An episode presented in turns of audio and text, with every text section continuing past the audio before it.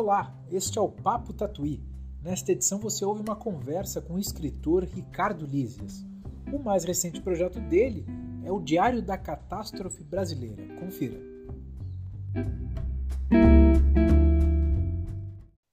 Eu tento escrever todos os dias, no final do dia, já no início da madrugada, uma espécie de análise da situação contemporânea, né? É, não, não é um trabalho fácil, é um trabalho que foi aos poucos me assustando, né? Foi aos poucos me deixando um pouco perplexo e esse trabalho já gerou uma quantidade de análises grande, não é? Que eu publiquei sob a forma de e-book, porque eu percebi que a atual situação política ela muda muito rapidamente e propositalmente, né? As mudanças elas são realizadas é, justamente para que as análises mesmo não sejam facilmente acompanhadas. Né? É, isso é uma coisa programática. Então, eu adotei uma forma que eu pudesse mudar também várias vezes, que era o e-book, né? o texto impresso. Eu não posso, mesmo que eu possa fazer segunda edição, terceira edição, ele não teria a agilidade que eu precisava, né? Mas agora o primeiro ano de análises, né, o primeiro ano da catástrofe brasileira, que parece que vai bem longo, né, vai ser publicado sob a forma de livro, né? E aí eu vou retirar os e-books do ar, porque aí o livro impresso vai significar o que eu julgo já de uma análise que já, já esteja estabelecida, né? Não claro. tem mais como me enganar. Pelo menos é o que eu penso numa parte da, da análise, né?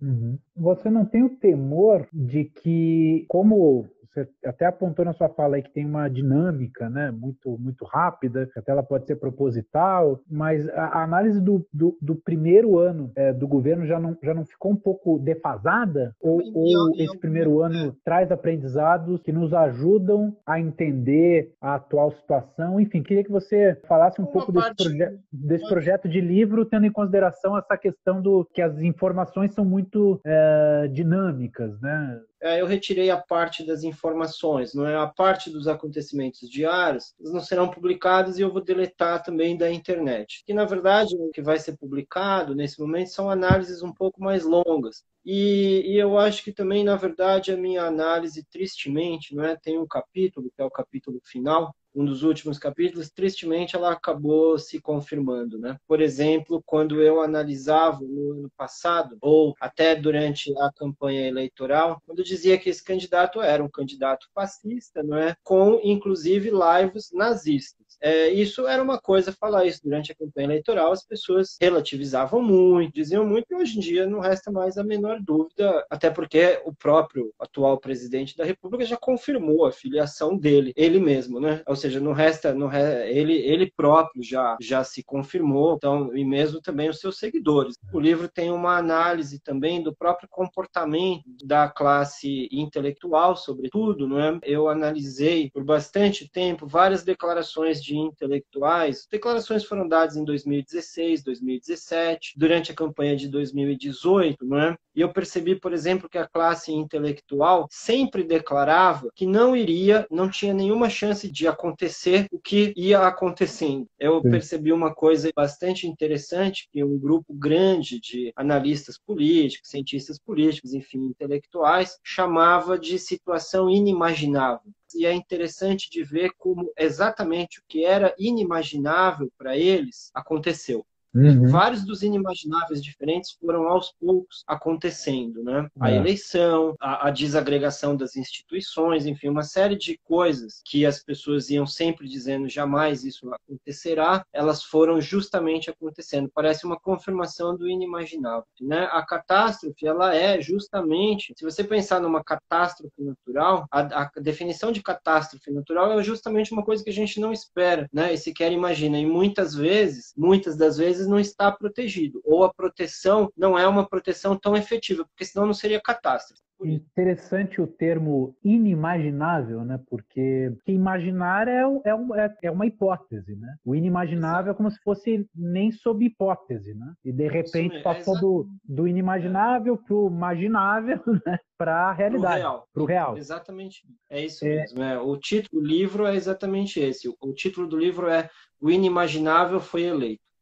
Eu acho que o principal é a negação da realidade. Né? Você sabe que 15 dias antes do segundo turno, participei de um evento só com alunos de mestrado e doutorado numa Universidade do Sul. Eu não vou citar para não expor ninguém, o evento foi excelente, os alunos muito fortes. Foi de onde saiu a declaração do livro. Depois do evento, eu fui tomar café com acho que dois ou três ali, todos eles foram unânimes em dizer que não ia acontecer, entende? E o atual presidente nunca ia ser eleito. Por quê? Porque não dava para imaginar. E 15 dias, já, a gente já sabia, quer dizer, a gente não sabia, eu, por exemplo, não sabia. Mas 15 dias já era visível. Sabe quem me disse que não ia adiantar nada? Posso contar, por exemplo, um incidente que eu vivi. Eu fui uma das pessoas, como centenas que eu conheço, né, que participou do famoso vira-voto. Vira-voto é aquele negócio que você levava bolo, não era isso? Levava bolo, levava café, ficava na rua dizendo vem conversar comigo. Uhum. E eu uhum. fiz isso, né? Fiz isso, só que eu escolhi um lugar, fui querer fazer isso na Praça de Moema, onde é atualmente o, o na Nossa Senhora de Moema, ali onde é atualmente é na frente do metrô. Eu botei ali na praça, fiz o cartazinho, como todo mundo estava fazendo, e fiquei lá. Passou um tempo que eu fiquei lá, veio dois policiais, porque nessa praça tem um plantão da polícia tempo inteiro. Eles vieram dois PMs, muito numa boa, tranquilamente, sentaram ali, perguntaram o que, que eu estava fazendo, o que, que era aquilo. E eu expliquei, né? Eu expliquei, eles riram e falaram: Isso daí não vai dar certo, ele já está eleito. Você não está entendendo, não tem mais jeito. Era uma policial feminina que falou isso. Ela falou assim: agora já acabou. Faltavam 15 dias, né? Era naquele 10 dias, talvez. E ela falou: agora já acabou, você tem que aceitar. Isso não vai funcionar. Não adianta você ficar aqui dando bolo, porque já foi. Quer dizer, as pessoas já sabiam, menos a bolha, menos a bolha que ficou perdida numa espécie. E continua um pouco ainda, mas é de outro jeito. Mas continua perdida numa espécie de. Eu não sei, alucinação negacionista mesmo, eu acho. E essa postura negacionista, então, tu acredita que foi um fator decisivo para o resultado da, da eleição? Se não tivesse essa bolha negacionista, tu acha que seria possível tomar alguma medida, alguma atitude para combater essa eleição? Ou, ou, ou, realmente eram, já eram favas contadas? Já, nem que todo mundo já soubesse o tamanho do problema, seria evitável isso? Dá para imaginar?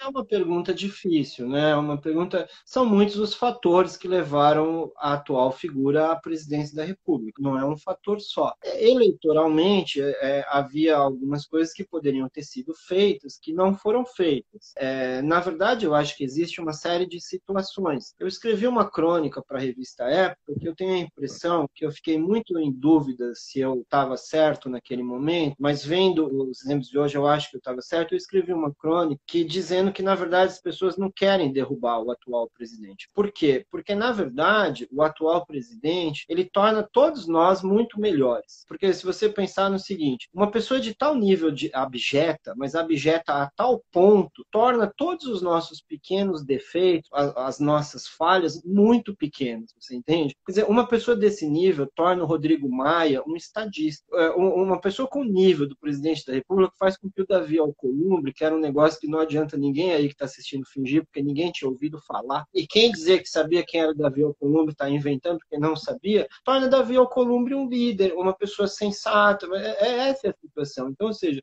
é, é tão baixo o nível, o nível é tão absolutamente rasteiro, mesmo nós com as nossas falhas, com os nossos machismos diários, com os nossos. Essas pessoas são tão abjetas que nós viramos, nós, nós estamos imediatamente, nossas falhas elas acabam perdoadas. Então, me parece que eu não, eu não sei se as pessoas realmente querem que esse cidadão saia do, do, lugar que ele não podia ter sido nem levado lá e muito menos está lá agora. Realmente não sei. Eu acho que essa é a primeira coisa. A segunda coisa, que é um, um fato que eu acho que precisa parar de ser negado, isso precisa ser visto com clareza, é que esse cidadão fazendo o que faz, falando o que faz, levando o governo que faz no meio de uma pandemia nesse estado, ele tem 30% de apoio. Né? 30% de apoio não é nenhuma brincadeira. Ou seja, tem alguma coisa muito grave acontecendo acontecendo com a cabeça de um terço da população. Um terço é muita gente. É gente demais. se você pensar em um terço, sei lá, se no meu prédio morar 100 pessoas, são 30, entende? É muita gente. É, é, depois de tudo que esse sujeito fez, do que ele fala, um terço, isso é uma coisa que é. Que, e as pessoas não discutem exatamente isso, né? É, e se Sim. parar para pensar, a pesquisa de aprovação, que é de onde sai esse 30%, ela, ela contabiliza como aprovação quem responde a pergunta o que você acha desse governo com bom ou ótimo, né? Então, um é. terço é. das pessoas não é, nem, não é nem que apoiam, é consideram que o governo Isso. Bolsonaro faz um governo bom ou ótimo, né? Isso é aprovação Isso. numa pesquisa do estilo Datafolha, né? Bom ou ótimo. Quem, quem são essas pessoas que enxergam, né, no governo Bolsonaro uh, uma, uma administração boa, né? Não vou nem falar do ótimo, então é esse, o ótimo é o inimaginável, né? É, é, você entende como a situação é difícil, João, analisar isso? Eu vou dizer um exemplo, por que isso é tão difícil? Eu, por exemplo, não conheço ninguém, eu não tenho contato com nenhum desses 30%, eu não sei onde achar esses 30%, entende? É. Talvez seja no elevador do meu prédio, mas no elevador do meu prédio eles não se apresentam, porque todo dia que tem panelaço, aqui todo mundo vai bater a panela, então eu imagino que não seja aqui.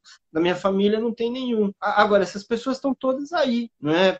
E tem dados que eu acho piores ainda. 52% dos empresários, entende? Mais da metade dos empresários brasileiros apoiam o governo que está destruindo a economia, ou seja, está fazendo mal para os negócios deles. É, é, é, absolutamente é uma coisa que não, não dá para, eu não consigo entender, sabe, de forma lógica. Por isso que eu acho que não é lógico. Na, logicamente a gente não entende. Não é possível que esses empresários estejam fazendo uma conta, não é porque todos sabem que fazendo a conta só vai dar prejuízo. O governo só dá prejuízo. Por isso que eu acho que é ideológico, entende? É ideológico. Eu acho que é preciso ficar claro para toda a população que o Brasil tem 30% de pessoas, nesse momento, são 30% de pessoas fascistas. Realmente, eu acho que é isso. Eu acho que é uma ideologia. Porque eu não consigo achar outra explicação. Não, não é possível que essas pessoas achem que o governo seja realmente bom. Elas acham o quê? Elas querem ouvir que tem que matar homossexual. Porque, segundo a pesquisa que eu fiz, que vai estar no meu livro agora, a campanha política, a campanha política de 2018 do candidato vitorioso, a campanha política foi passada nas redes sociais, porque não tinha campanha na TV, estou falando das redes sociais. Foi a campanha que eu pesquisei. Ela cerrou frente contra um grupo só, que é o grupo das pessoas que querem direitos iguais para elas. Então eles são contra todo mundo que quer mais direitos, que é homossexuais, transexuais, negros, mulheres, é pessoas que não têm direito trabalhista. Tem várias imagens atacando quem não tem direito trabalhista. E eles atacavam essas pessoas, ou seja, na verdade, é todo um conjunto político que não quer a extensão dos direitos para todos, para a maioria absoluta. É esse grupo. E, e, na verdade, o que também, o meu livro também vai apresentar isso, é o que as pessoas, por exemplo, essa CPI que estão fazendo agora, que é contra a difamação de pessoas, né? Difamaram Joyce Hassman, compararam com Peppa Pig, compararam o Fernando Haddad, compararam Manuela Dávila. Na verdade, esse tipo de campanha, ele ocorreu, mas ele não é a campanha final. O objetivo final, na verdade, é a eliminação, isso é falado em imagens, que eu, inclusive, que eu colecionei e mostro, né? Ele é falado em imagens, é a eliminação do grupo de pessoas pessoas que querem mais direitos. É isso. Mas agora, eu queria fazer o, o, papel, e talvez a expressão nunca tenha sido tão bem empregada, o papel do advogado do diabo. Quero, quero provocar pelo seguinte, e é uma provocação, tô me incluindo nessa, tá? O fato da gente não dialogar ou não conhecer ninguém desse 30% também é um problema, né? Um sinal, pelo menos deveria servir de alerta, porque assim, vamos, vamos, só pra... João, é um problemaço, não é um problema, é um problemaço. Não, porque ah. o que que acontece? E esses 30% foram explicitados com uma metodologia científica por institutos de pesquisa que tem método, né? A gente não vai negar a ciência aqui, né? É, quer dizer, é um instituto que tem cara, nome e a pesquisa ela está acima uh, de de uma suspeita normal e corriqueira. Portanto, esse 30% é um pouco, para avançar o debate, a gente tem que concordar que ele realmente existe. Agora, o fato de da gente não ter nenhum contato, nenhum toque com esse, nenhum diálogo, nenhum, quer dizer, a gente fica suspeitando, né, que ah, então realmente esse pessoal é é isso, é aquilo, mas a gente nunca teve essa oportunidade de, de, de pegar e dizer, senta aqui, eu quero te ouvir, eu quero te entender, né? Eu quero te entender. E eu, real, eu realmente fico, fico incomodado, eu tô falando isso porque eu me sinto incomodado por não ter uh, contato com ninguém desses, desses 30%, que é muita gente, né? Agora, João, eu acho que a gente tem que ter um pouco de cuidado ou prestar atenção a alguma coisa, porque não é necessariamente nós que bloqueamos o debate. Essas pessoas, elas têm uma ideologia muito definida, que eu chamo, por exemplo, de nazismo. Muita gente chama de outros nomes, mas a ideologia me parece ser basicamente essa. Fui ler os textos do ideólogo dele, como chama lá, lá, eu fui ler, e aí eu percebi uma coisa, é uma coisa curiosa, são textos em que eles não são textos que dá para debater. Por quê? Porque ele vai analisar o Derrida, por exemplo, e ele começa dizendo que o Derrida é pedófilo. Hum. Então, só que é uma coisa que você não tem debate, você entende? Ele não analisa questões filosóficas, ele ofende filósofos. Ou, ou seja, há um bloqueio intelectual dialógico, entende? Nesse momento, há um bloqueio dialógico. Você não tem como armar esse debate, porque é uma questão formal, entende? Porque a discórdia, ela vai pressupor, pelo menos pela teoria do Habermas, né? A gente vai ter que fazer um acordo comunicativo. A gente pode discordar quantas vezes a gente quiser, mas a gente vai ter que trabalhar sobre parâmetros básicos. Né? Essas hum. pessoas não, se, não seguem parâmetros básicos. Por isso que elas se baseiam nesse negócio de fake news, que nem é uma expressão que eu gosto muito, mas é uma, mas é uma expressão válida, né? Porque quando você lança fake news, você já vai, você já está aprisionando o seu oponente ou o seu par dialógico na sua pauta, entende? Porque você é obrigado a, em vez de discutir a questão, por exemplo, obra do Derrida, você tem que dizer que o Derrida não era pedófilo, que não existe essa situação. E é uma coisa tão surreal, porque vira primeiro Derrida é pedófilo, depois a escola de Frankfurt, que aliás não tem nada a ver com Derrida, vira também gente pedófila. Aí o Fernando Haddad escreveu um prefácio sobre o livro da escola de Frankfurt, portanto também ele é pedófilo. Portanto é todo mundo pedófilo. Esse é o raciocínio que essas pessoas fazem. E é impossível você discutir com isso. É impossível quando já tinha sido a campanha, o atual presidente já tinha tomado posse, teve uma série de discussões lá sobre esse Olavo de Carvalho, e teve um rapaz, que inclusive fez doutorado e tal, que publicou um texto na Folha de São Paulo, mostrando Pedro Sete Câmeras, né? É, ele publicou um texto mostrando por que, que ele se tornou olavista, né? E eu acho que a pessoa se explicou muito bem. Eu acho que é muito claro por que, que as pessoas aderem a isso. Veja só. José Celso Martinez Correio foi fazer uma peça muitos anos atrás, eu me lembro dessa peça, é As Bacantes, não é? Em que o José Celso fez ali a montagem dele. Teve uma montagem no Rio de Janeiro, que foi muito famosa, o rapaz foi assistir, foi justamente a montagem que o Caetano Veloso estava assistindo, o José Celso fez, mas o Caetano Veloso foi levado no pau, tiraram a roupa do Caetano Veloso, o Caetano Veloso ficou nu, jogaram toda a roupa do Caetano Veloso no colo de uma pessoa da plateia, que é justamente esse rapaz. Ele assistiu a peça, disse que ele ficou inteiramente traumatizado, porque tudo na peça era sexo. Era sexo, era Caetano Veloso pelado, todo mundo pelado. Ele ficou muito horrorizado com todo mundo pelado. Uhum. E ele saiu e foi comprar os jornais, não é? E foi ver as leituras e descobriu que os críticos só elogiavam a peça, só elogiavam os excessos. Tudo que era crítico elogiava os excessos e ele não entendia por que, que elogiavam aquilo que era um grande horror. Então, uhum. porque na verdade ele tinha achado péssimo.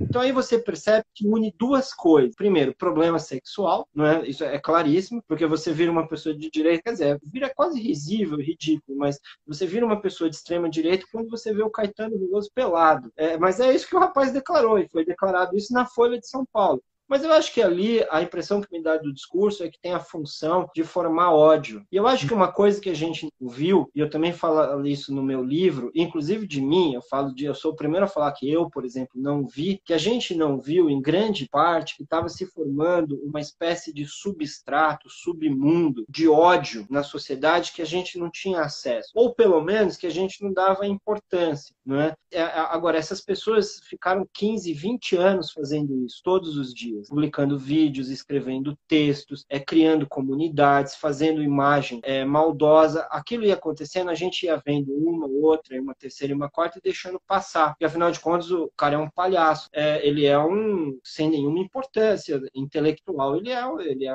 mais que zerado, né? Ele acabou ocupando um espaço muito grande. Você imagina que você é um médico, ou é, sei lá, um... você tem algum tipo de profissão fora da área de ciências humanas, mas você tem interesse em filosofia. Não estou dizendo hoje, mas estou dizendo no ano de 1998 ou no ano de 2000, há exatos 20 anos atrás, uhum. você quer aprender estudar filosofia, discutir com alguém filosofia. Como você faria 20 anos atrás nisso? Hoje em dia já é diferente, mas 20 anos atrás não tinha ninguém. Você tinha que prestar um vestibular, estudar na USP, fazer um curso na USP. Né? Então, esse senhor acabou ocupando esse espaço, entende? Então, ele foi criando uma comunidade, era um espaço vácuo que havia, um vácuo que foi sendo ocupado por muitos anos. E aí o estrago foi feito, né? Foi realizado. Uhum. Se você soma vários desses fatores, acho que as coisas ficam um pouco menos, menos obscuras. Né? Uhum. Você vê, então, que, na, na verdade, houve uma, uma espécie de tino que se usaria como tino comercial, oportunidade de negócio, mas vinculado mais a um capital simbólico, retórico, que o Olavo ocupou dessa maneira, né? aos, aos trancos e barrancos. Seria mais ou menos isso.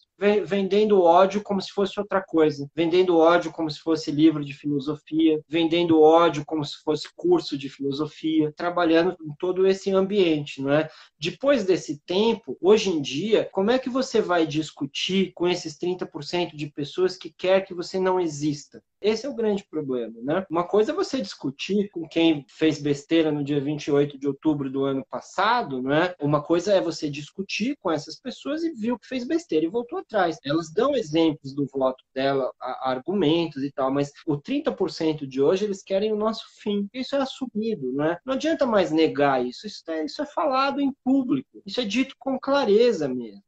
Mas é, é, talvez esse 30% esteja sendo mantido com base na ficção, nenhuma ficção, nenhuma meio delirante, gente que questiona os números da Covid, enfim, talvez seja, seja por meio da chave da ficção que tem esses, esses 30%. Não, é, a chave da mudança, da mudança do próprio discurso o tempo todo, conforme as conveniências, não é? Não são pessoas ideológicas no sentido de que tem uma ideologia e vão lutar com ela. Quer dizer, a ideologia final é realmente um massacre das pessoas, é, desses grupos, mas não, não são pessoas pessoas, por exemplo, que têm uma causa além dessa. Ou seja, agora o que a gente precisa tentar entender é se a pessoa realmente acredita naquilo. Eu não acho, eu não acho, acredita que não falou o que falou. Eu acho que no caso desses líderes é mesmo uma questão de manipulação da massa. Agora a massa, a massa do gado, como chamam por aí, realmente acredita que o cara não falou o que ele falou. Você entende? Uhum. Por exemplo, eu não acho que o Olavo de Carvalho acredite que o Derrida ou aquele monte de gente que ele citou seja pedófilo. Eu acho que aquilo aquilo é uma construção de um discurso com o objetivo de fazer com que a multidão acredite, não é? Fazer com que a massa acredite, para tentar dar certo. Quer dizer, então eu, eu tenho a impressão que é, é, é, realmente isso que funciona. As pessoas tentam se basear em ficções para obter dessas ficções algum tipo de ganho na realidade e vão, vão jogando conforme elas podem, né? Conforme elas possam. E conforme é. seja o grau de refinamento daquilo que elas percebem. Agora, o, o, Olavo de Carvalho teve uma percepção curiosa, que é, por exemplo, se a gente analisa a obra do Oswald de Andrade, a gente vê que o Oswald de Andrade está há muito tempo denunciando o Brasil tosco, aquele Brasil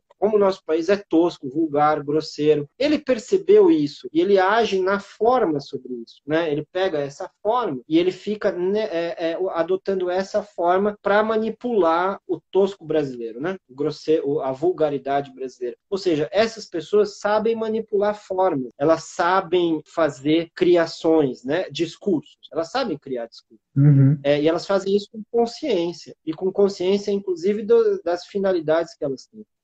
Agradeço então mais uma vez Ricardo Lises por esta aula de política contemporânea brasileira e fica o convite para todo mundo acompanhar a produção do Ricardo Lises. Tchau, gente. Valeu. Obrigado.